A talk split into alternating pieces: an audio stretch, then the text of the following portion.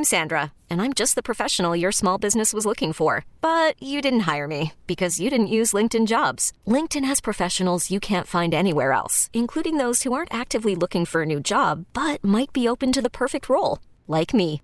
In a given month, over 70% of LinkedIn users don't visit other leading job sites. So if you're not looking on LinkedIn, you'll miss out on great candidates like Sandra. Start hiring professionals like a professional. Post your free job on LinkedIn.com slash recommend today. This episode is brought to you by Progressive Insurance. Whether you love true crime or comedy, celebrity interviews or news, you call the shots on what's in your podcast queue. And guess what? Now you can call them on your auto insurance too with the Name Your Price tool from Progressive. It works just the way it sounds. You tell Progressive how much you want to pay for car insurance, and they'll show you coverage options that fit your budget. Get your quote today at progressive.com to join the over 28 million drivers who trust Progressive. Progressive Casualty Insurance Company and Affiliates. Price and coverage match limited by state law. Happy Tuesday, everybody. How you guys doing? I know, not dull, not dull times right now. Ah, the election's coming. Seen the debates, wondering what's coming next. I really can't wait to see Kamala uh, at her debate. I think she's going to be phenomenal. I have high hopes. The bar is high. Um, question of the night, as always, is up on our Loveline IG page. Got a good show planned for you. We're going to be talking about, you know, some ways to kind of start to kind of wrap your head around the upcoming holidays and decrease some of that anxiety. Although, well, part of in, part of doing that is us having an awareness of what's to come, starting to digest and get familiar with the idea that the holidays are going very different this year. Again, remember, different doesn't mean bad or wrong. Uh, it's going to be different, and we got to get creative. And remember, these holidays aren't real; they're they're social constructions. We made them up. We picked these specific days. We infuse them with certain kind of meaning. We don't have to necessarily honor that every single year. It's okay to say, hmm, it's just another Tuesday, right? We don't have to have feelings of loss associated with a holiday being different or canceled. There's more to come. You can still do it your way. It just has to be a little different. But you know, again, let's not, let's let's right size it. Let's not catastrophize. It's okay if we don't have Halloween this year. It's okay if you know the Christmas season looks different. Like right size it. It's just a day. There's other ways to come together. We can come together again afterwards. So um, We'll be talking about that. And uh, also, we're going to be sitting down with Shira and Ryan from Let's Go There talking about queer sex, why it's important, why sex is important. And look, whether it's queer, gay sex, or straight sex, it's still sexuality, and everyone relates to these different parts. It's not separate, but yet it is. So we'll talk more about that. Let's get into some news. Um, CDC, they're releasing on campus guidelines for schools. It should be that it can't happen. Let me answer the question. Where it's not safe to go back to school. Why? Well, the numbers have risen since people have gone back.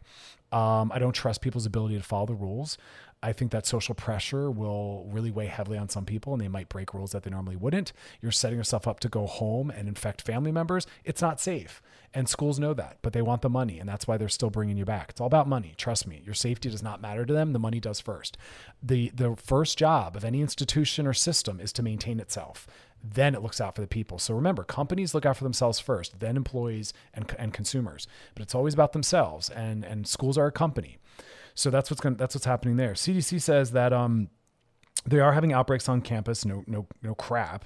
Uh, so they're adding a new approach that could help prevent or reduce the transmission. CDC is saying that staff and students between the institutions of higher education and the community should be given regular serial testing if they're on campus. The website also notes that contact tracing is important and that students, if positive, should remain on campus. Quarantining close contacts is necessary. All of that so you can go to school this fall. It should be delayed, all online and or delayed. It'll be okay. It's a pandemic, y'all. People are dying. Numbers are out of control. We don't need to go to school right now. School secondary. Mental health and public health has to come first. This is ridiculous. Um, also, one in four women are considering changing careers or quitting the workforce due to the pandemic. Uh, all women, black, white, gay, straight, trans, and cis. Come on, I need, I need more information. This doesn't apply to just all women, as though these other identities don't matter. They do. Research needs to step it up and get more intersectional. But again, we're just saying women because none of those things apparently matter, which that's racist to say that race doesn't matter. It's homophobic to say that it doesn't matter. Most likely the study was done on white cis hetero people. So there it is. They're considering changing careers or quitting the workforce entirely, all due to hardships caused by the pandemic. I get it. Everyone's trying to figure out what they want their future to mean. Get more honest, get more authentic. This is this is a moment that's bringing a lot of people back to basics and they're like, what do I really want my life to be about? You know? So got my support. Live your life. Focus on happiness and contentment. Job losses, remote learning, overall lack of childcare, pandemics left many women with quote unquote unique challenges. So the study was done, and one in three working mothers are considering changing careers. I love that. Look, I've had some clients telling me that their companies are saying, look, we're learning through this that people can do their jobs from home. Well, let's let them if that's something that makes sense to them. Give them the option. I don't mind doing most of my work from home. I'm realizing I don't need to be in a, you know, sound studio to do the radio show. I'm learning I can see a lot of my patients via telemedicine and it's working well. I do want to go back to some clients in real time in my practice, but we are realizing that a lot of our work can be done online. And so let's let people do that. Stay home, have time with their family, sit in their pajamas and work. You know, we don't necessarily need to go to an office. And because, you know, companies care most about money, we'll save them money. They don't have to have the cubicles, the offices, and all these other factors. It's a win win for everyone. So let's kind of lean into that win. Um, also, US families say their houses are dirtier than they've ever been before. You think? People are tired. They're not worrying about cleaning. People are home more and longer and more people. So, yeah, expect an increase in things like that. Oh, my God. According to a new study, 77% of people have noticed that their homes feel dirtier since the pandemic. 59% say they now wash their hands as soon as they walk in the door. 49 clean doorknobs and other high-touch surfaces. 48 take a shower as soon as they get home. Wow. New rules that people have adopted since the pandemic are no eating in front of the TV, no staying up past bedtime, no wet towels or dirty clothes on the floor, and no cell phones at the dinner table. Y'all, I'm here for those changes. All right, coming up next, we're going to be joined by the Let's Go There team to talk about queer sex. Listening to Loveline with Dr. Chris on the new channel Q and radio.com. All right, y'all, we're back and uh going to talk about sexuality, specifically though based on a study that looked at the impact of queer individuals not having access to queer affirmative or queer specific sex education, actually education at all. And uh, we're going to be sitting down with Shira and Ryan from Let's Go There to bust this open. So uh Tell me more about this study and let's kind of talk about the ramifications. Queer people grow up associating queer sex with being shameful, especially if they grew up religious. But how do you unlearn that shame so you can enjoy your sex life? Uh, obviously, I feel like it's not from my lived experience. I it's can't not necessarily, but yeah, I can. So, so I'm just going to jump right in. Please. Thank you, Shira, for setting it up. Um, I think this is so interesting, right? This conversation that I don't think a lot of people have, and a lot of people in this community really have, and this idea of like, you know, if you grew up so religious or you grow you grew up being told that who you are is wrong that can create the shame around the future of who you are right? The sexuality part the actually learning and being able to accept yourself. And i think that's something me personally that i went through. But can you talk a little bit about that kind of how yeah. queer people face that in their journey for listeners that don't know yeah, I think one of the most disappointing things is how people assume that someone's sexuality that it matters maybe but that it's not something that needs to really powerfully be acknowledged or addressed in terms of general self-esteem but I want mm. people to remember that if we're talking about sexuality, if you carry shame or guilt about any aspect of who you are, you, what arouses you, your sexual anatomy, your sexual identity, that you will have that negatively impact other yeah. areas of your life as well. We can't move through the world at our best if we feel shame at our core. And I called out all those different levels because when we talk about someone feeling shame because they're queer in a heterocentric culture, they're ashamed of who, what turns them on. They're ashamed of behaviors they engage in. They're ashamed of their identity. I mean, that's a that's a lot of who we are, and our worth is reflected back to us. And so, if you're sitting in sex ed class, watching television shows, conversations with your friends or family members, and everything's just, and you know, it's always about straight people that is going to negatively impact you. Which is why it's so important to have education for everyone, right? And about everything versus cutting things out, being scared that if you teach someone, like, you know, obviously this idea uh, from those who are religious or who are um, anti LGBTQ, plus, like you're feeding that into these kids' minds.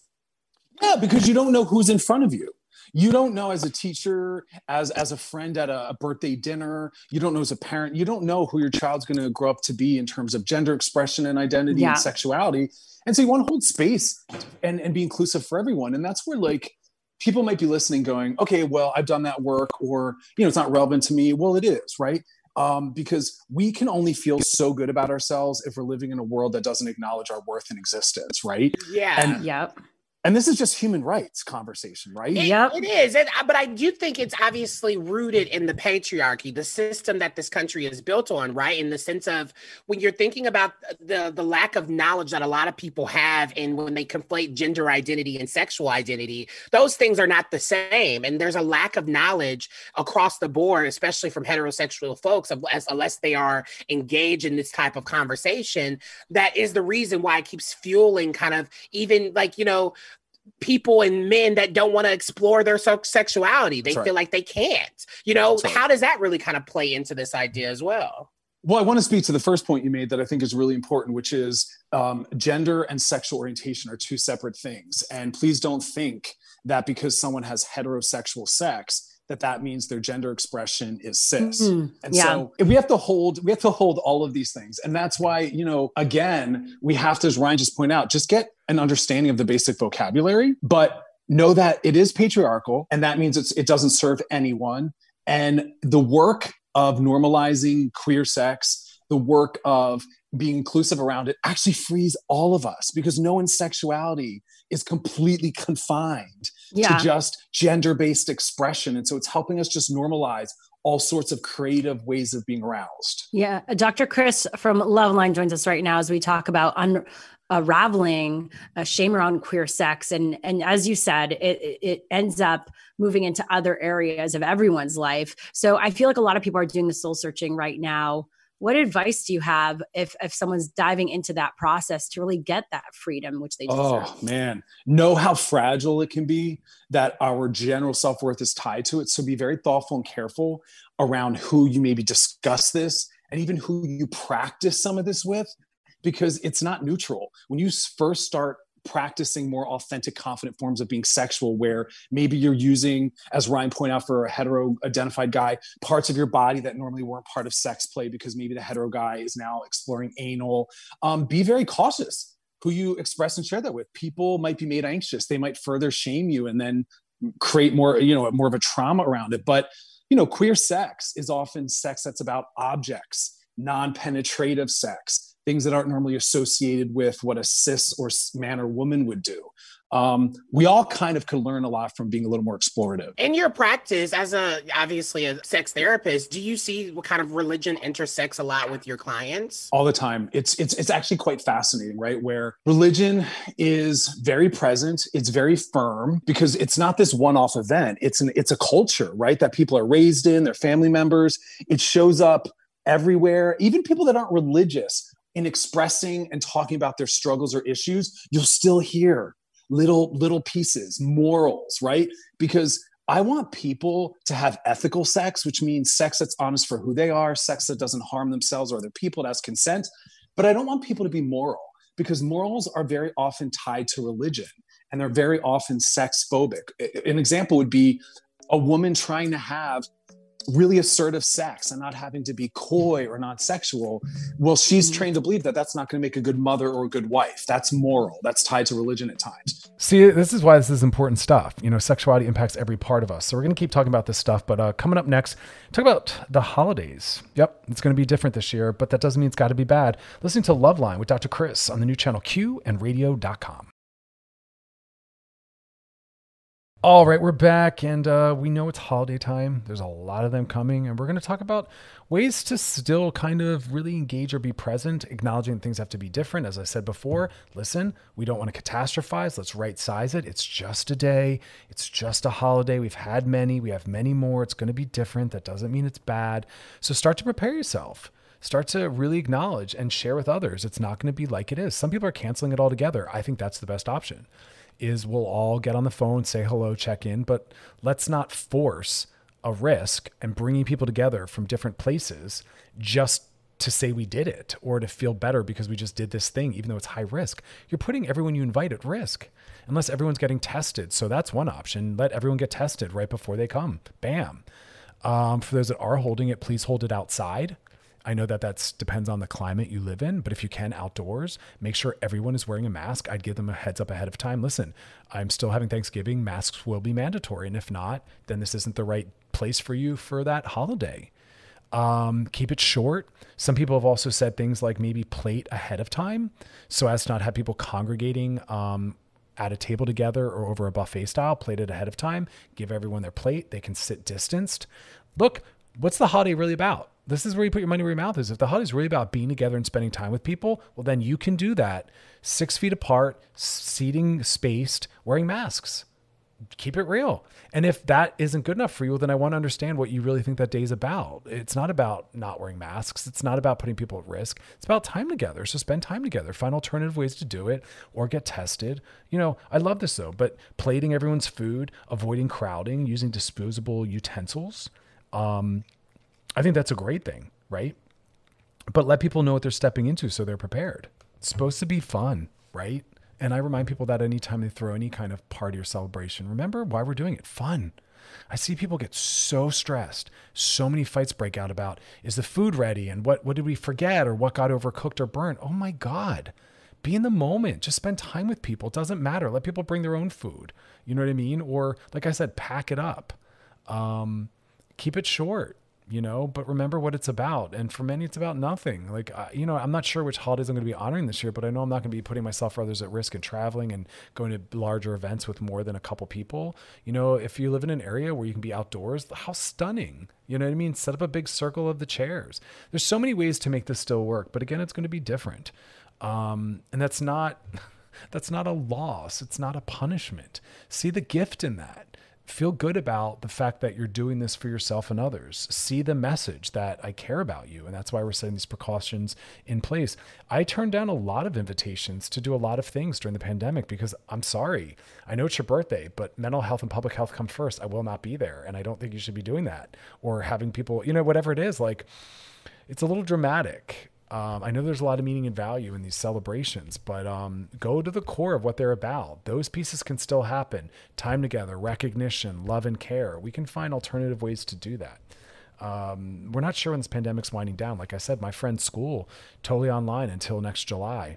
You know, in some areas like Canada and the UK might be going back under lockdown because schools opening and uh, you know some people's poor behavior just really has led to spikes in the numbers.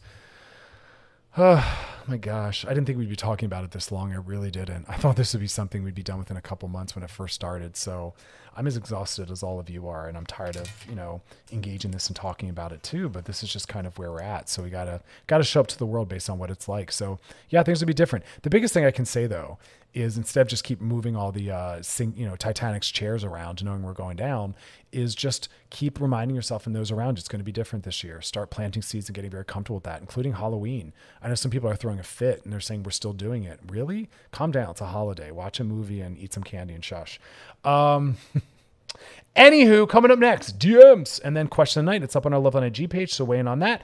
Later, we're going to be talking about something that was a little like, huh? Yeah, that's right. There's a pastor. That's right dropping their OnlyFans. How do those things intersect? Ah, we're going to talk about it. Listening to Loveline with Dr. Chris on the new channel Q and radio.com.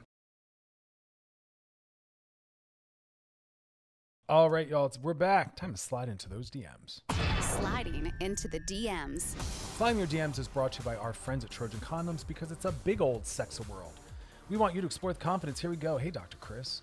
I feel like I've been coronavirus shamed. I mean, again, these new terms. Schoolcation, coronavirus shamed. Um, eh, maybe not so much. Since things have started to open up in my neighborhood, I've been going out. I always wear a mask, bring hand sanitizer, but I'll admit, I go out all the time.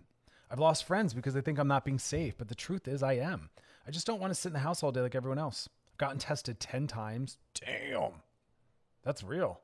Wow, that is cautious and I've come back negative each time and I'll continue to get tested, but I've literally lost friends because they think I'm being reckless. I just don't want to stop living because of this thing, but is that really wrong? I mean, look, this is where it's a dual-edged thing. On one hand, you, you know, harm reduction, and that's what you're doing. You're saying it's not completely safe, and I hope you do know that it's not because you're getting tested great, but that doesn't mean you can't become positive. And so you're reducing the harm as much as you can to try to prevent that, but that's still possible because you're going out, right? So everyone at some point around sex and other infections and, and uh, bacterial and viral things, we have to decide the level of risk we're willing to take, right? So there's that personal one. And that's generally how it is in the world, right? It's just you against yourself. But we're in a pandemic. So that means your decisions impact others. And you do need, you do need to take that into consideration, right? But it sounds like you are.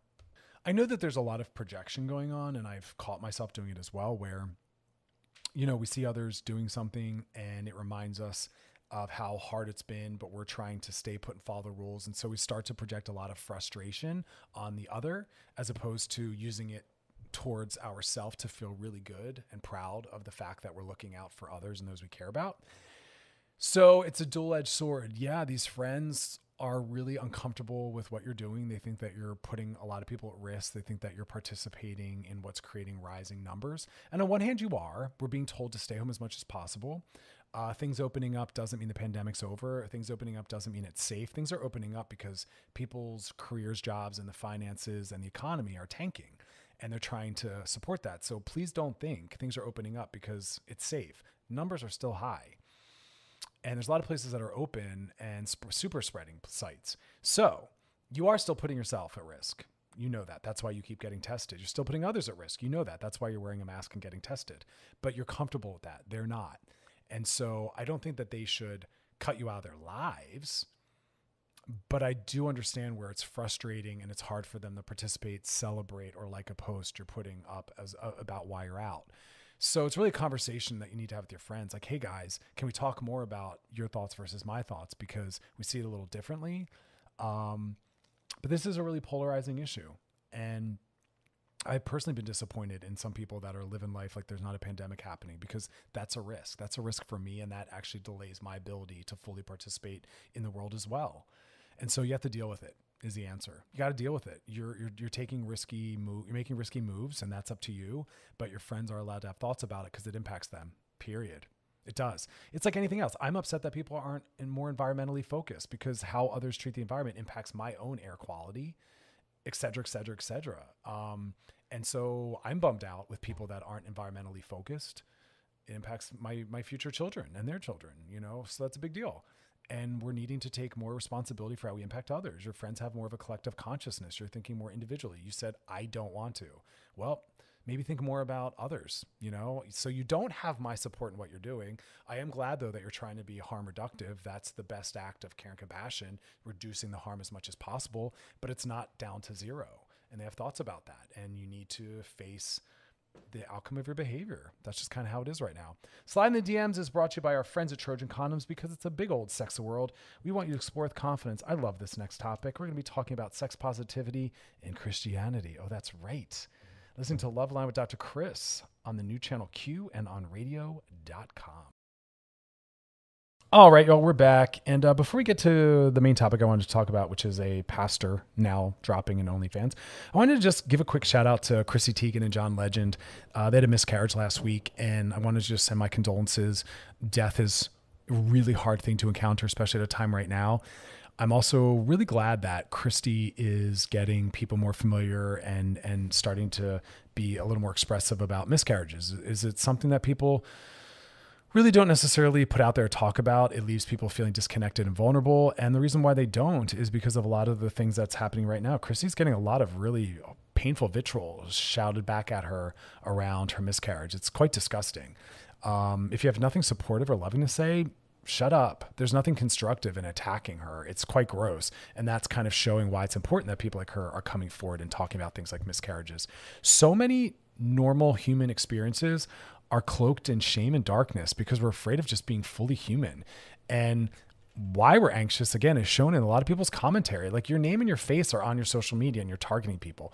Not that it would be any better if it was more anonymous or confidential. It's gross. Y'all think that you have a right to comment really grossly on people's lives when they're doing nothing wrong. It's impacting no one else because you have access to them on social media. That's one of the darker sides of social media. And I've started to run mine differently there's a lot of people that follow my work and they engage me and I'm there for that and I'm there to hear their thoughts. But if I don't know you and you're dropping horrible comments on my page, you're gone. I block you. No one has a right to have access to my page. It's it's a privilege and I'll take that away if you don't know how to act right.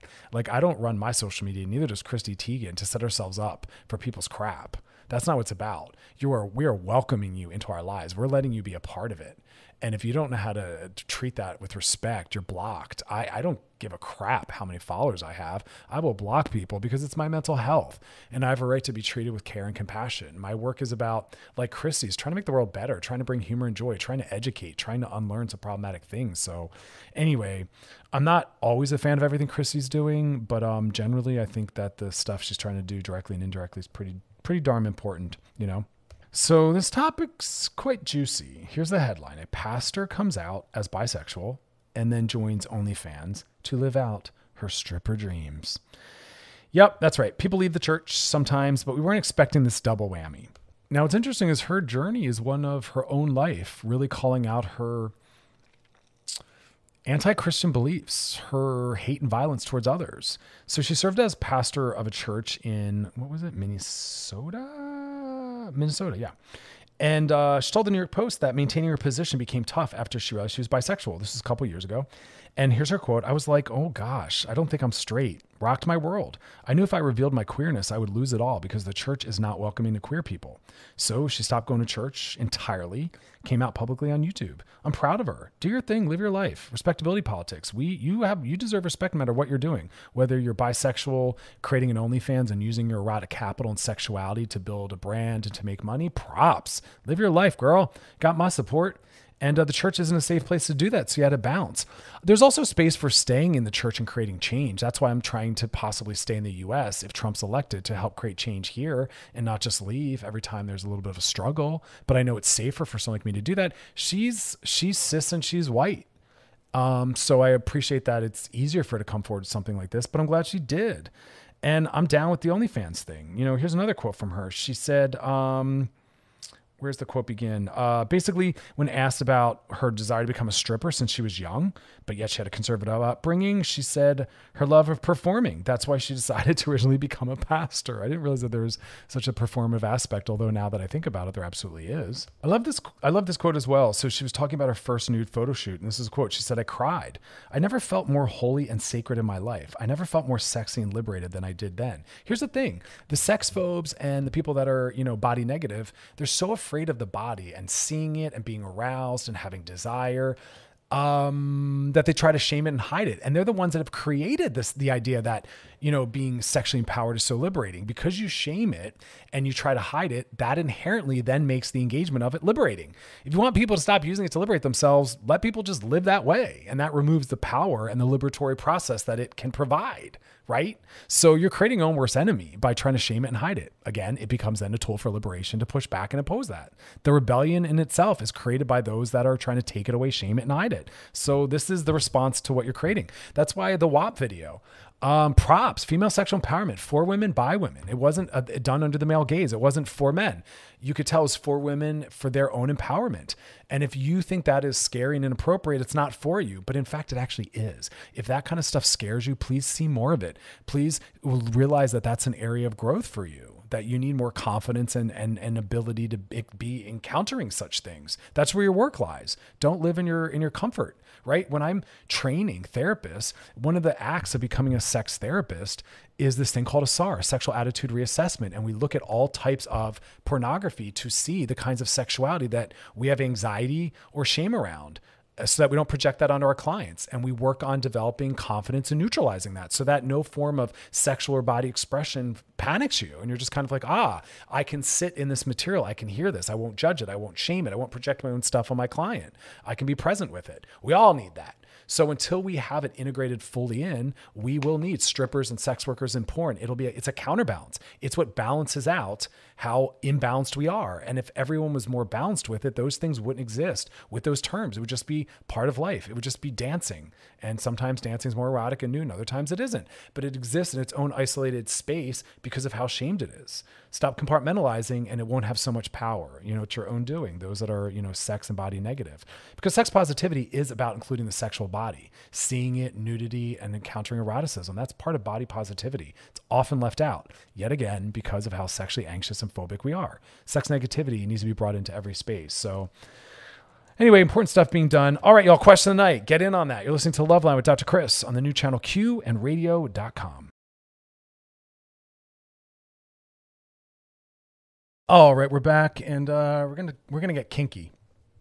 It's funny. So a lot of research out there, and some of the porn search engines will give us research and data on what are the key terms that are most you know, utilized? What is the kind of themes and topics that are most sought out?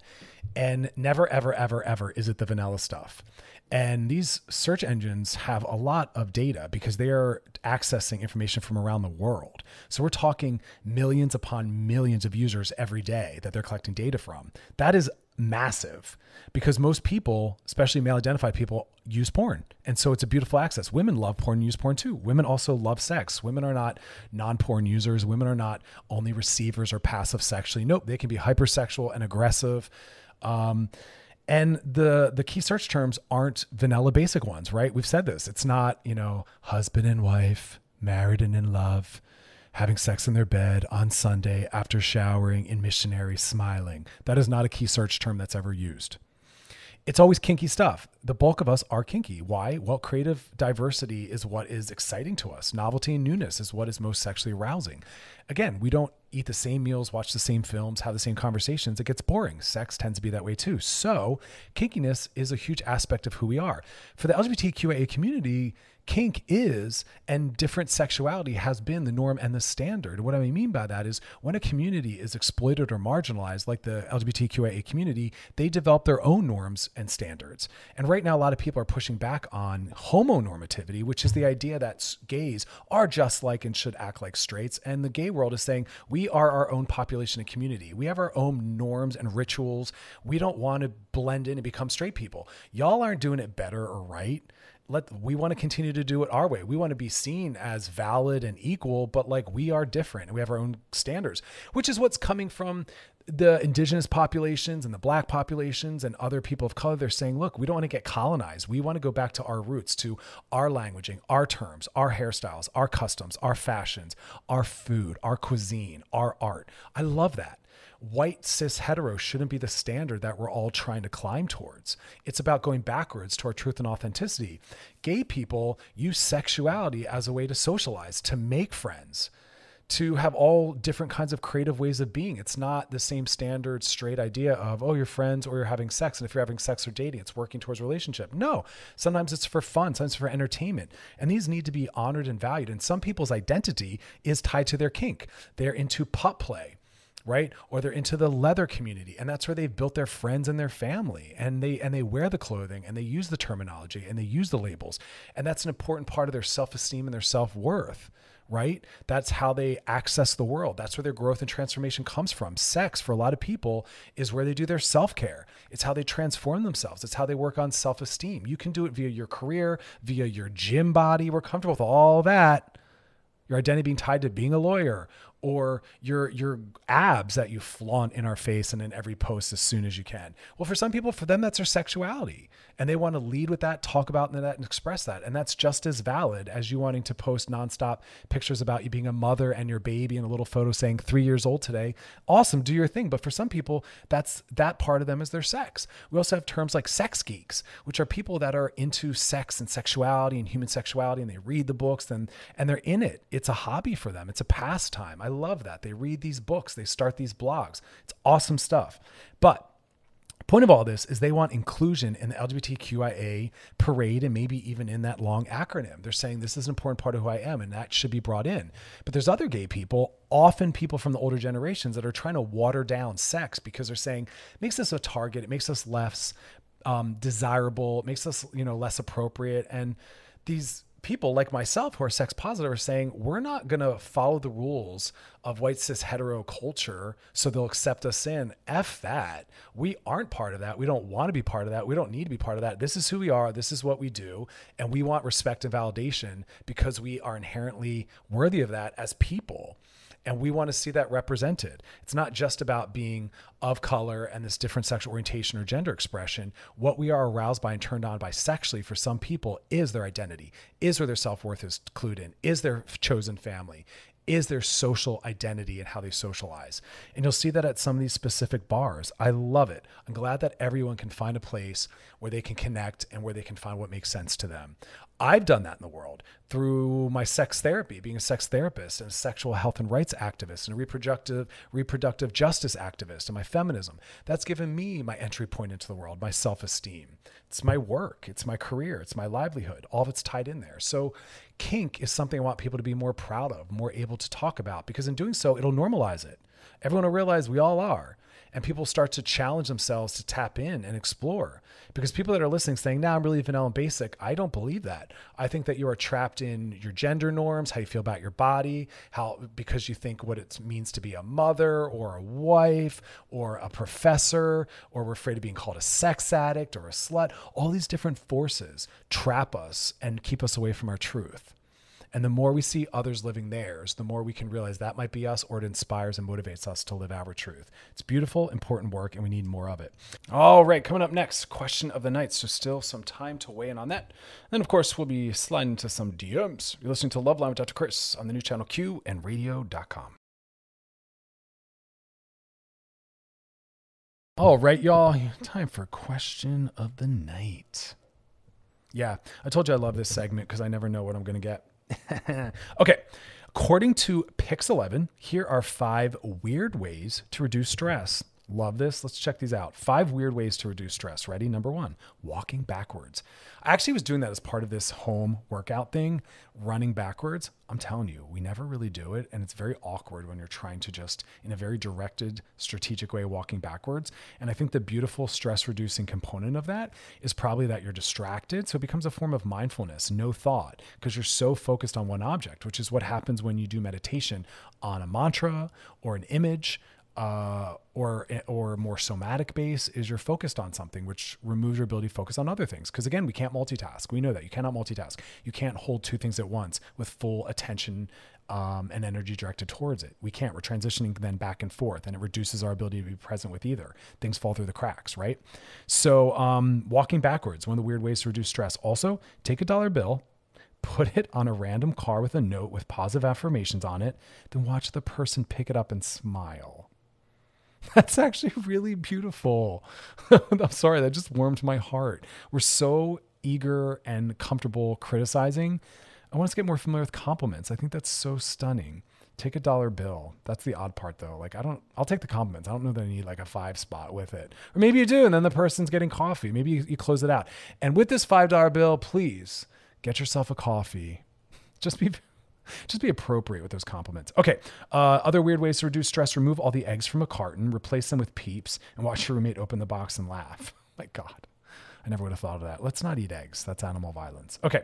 Also, make a list of everything you're ashamed of, shred it, put it in a balloon, and let it go. Ah, let's also not do that because those balloons land in random places. Animals choke on them. It's actually just a litter thrown up in the air that drops somewhere. It goes in the oceans. Let's not do that. I know, right? I know. I'm sorry. I'm the buzzkill. I'm a feminist buzzkill, but that's part of being an activist. Okay. And finally, use chalk to write positive messages for people walking by your home. See that that one I love and warms my heart. So question of the night is what are some weird ways you relieve stress? Oh, don't let me down, y'all. First person said sex. That's not weird. It's not. It is for some. Sex is a great way to self soothe. Sex is a great way to relieve stress. It is a self care act, just like meditation, yoga, and reading. It's all right brain. It's all somatic. Sex, masturbation, all those things. Beautiful. I love that you do that. Weird way to relieve stress. Someone else said bake and eat it. I'm into that. I thought. I guess some people bake for others. I have a friend who's a big baker. Baker. He eats all of it. Stress reduction. It's a mindful experience. He gets lost in the excitement of these new recipes, these new flavors. I love that. I want to get more into baking. yeah, it's it's more. It's you know baking is more specific than cooking. Cooking, you can just throw a pinch of this, a pinch of that. Baking is more about specific measurements often and time in the oven. Anywho, uh, question of the night is what are some weird ways you relieve stress? Someone else said weed and meditation. That's awesome. Yeah. Yep. Uh, medicinal marijuana use states that it's legal. Get up in on that. It's great for anxiety and depression. Uh, other weird ways to relieve stress. Love these. Someone said uh, painting my nails, talking and singing to my plants. It's like we are the same person. You should see me. I, I play music and I kind of sing and kind of not dance, but embody it a little bit and uh, sing it to my cat. I talk to my plants, but my cat as well, you know, energy. Okay.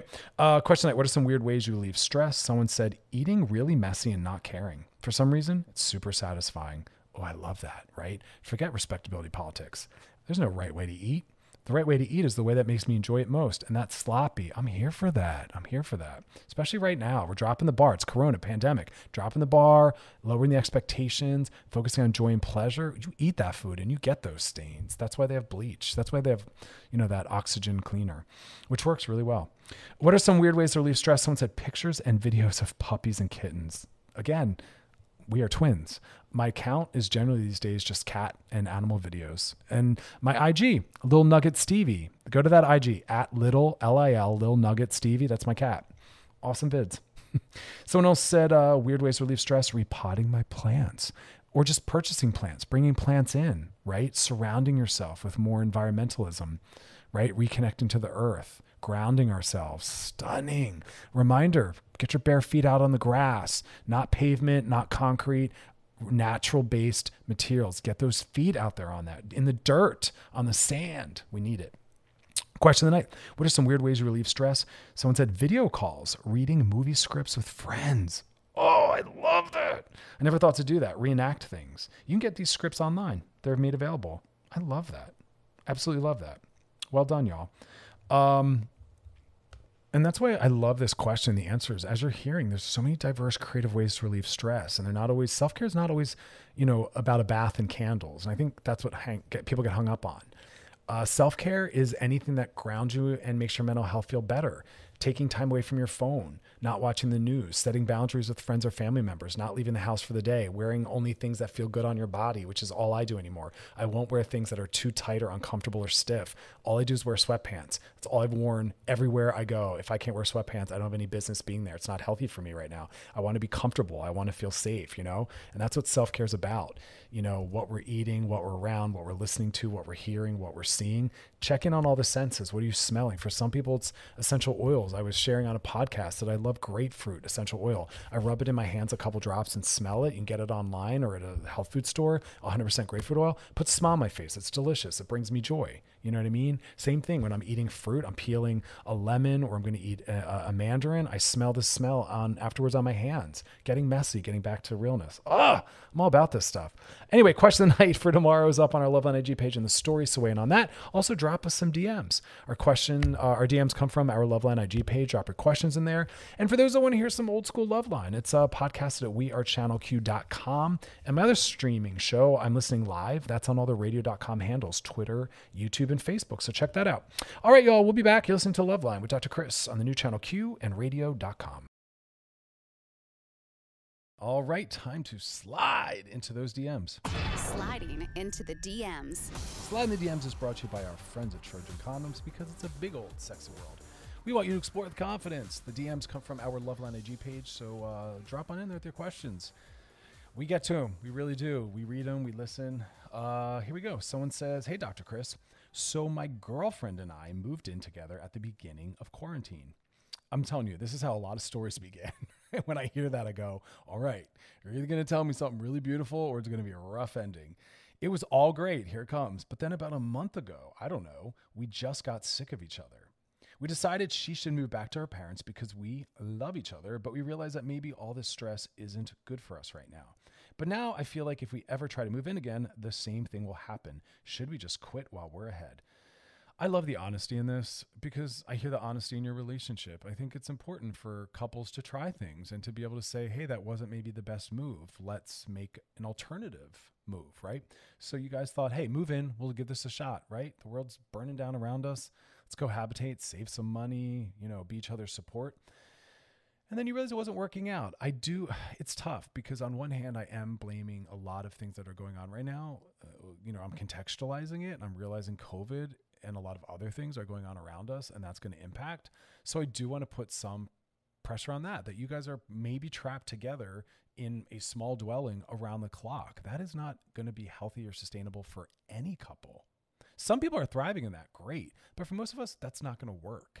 And so I think it's okay to try it again, realizing that we we change and grow all the time. And so I think it's uh, well, let me let me go back and say again. I think it's awesome that you both are in the kind of relationship that was safe enough to say, "Hey, listen, I don't think this is working. Is it possible to maybe have you move back to your parents and see if that space helps us?" And I think it will. And I and I'm assuming it did.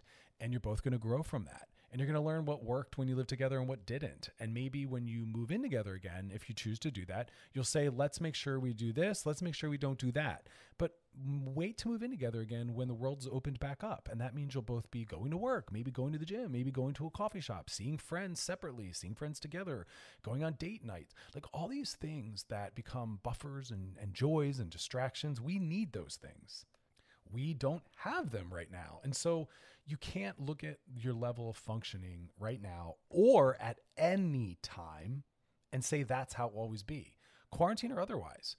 It not working out living together could be a symptom of something else. Because there are people that try to live together in non quarantine times, right? And it doesn't go well. And then later they come back together and it does because of maturity, other life changes, realizing we need maybe more time apart or more time together because it's that happy balance. You need to be together enough where you feel safe, close, connected, and attached, but you also need to be separate enough where you have your own separate life and don't feel smothered or fused. And we don't have access to that right now. So well done keep the conversation going. I love the transparency. I love the safety that both of you weren't feeling as though you had to break up because moving in wasn't the right decision. I think that is a stunning example for all of us. But please don't panic and assume that to live together again would be the same thing. So, no, you do not need to break up. Um, you can move in together again, but just talk about what worked and what didn't, knowing that we're always changing and it'll feel different and hopefully feel better when the world is all better, right? And then that's what's so difficult with the people in my practice is it's really hard to suss out what would be a baseline if we haven't worked prior versus what's just truly a result of what's happening around us, which is massive. I don't want us to undermine the power of what's happening around us because we're getting familiar with it. And that familiarity is what's leading to people taking some risks. Also, the burnout, right? And everyone has different needs mentally. And so not everyone can be expected to follow the same exact protocol, but we're doing our best. So well done. Slide the DMs is brought to you by our friends at Trojan Condoms because it's a big old sexy world. We want you to explore with confidence. That is our show. Old episodes of Loveline are at wearechannelq.com. And also my live stream show. I'm listening live. That's every Thursday night, 5 p.m. Pacific, 8 p.m. Eastern on alltheradio.com handles, uh, YouTube, Twitter, and Facebook. And you can also go there to check out past episodes. It's really great stuff. It's always a celebrity and an expert talking about COVID, but more importantly, mental health, getting us familiar, hearing about it, talking about it, engaging it, you know, recognizing it. That's the work. It's always going to be the work, but especially right now. Also, Question of the Night, as always, is up on our Love on IG page. So, weighing on that for tomorrow's show. Y'all, thanks for sticking by me. I've stuck by you. I'm here every night. Um, check out my books, Rebel Love and Sex Outside the Lines. It'll do you some good. And as always, y'all, thanks for hanging out with me. And you have a beautiful, beautiful rest of your night.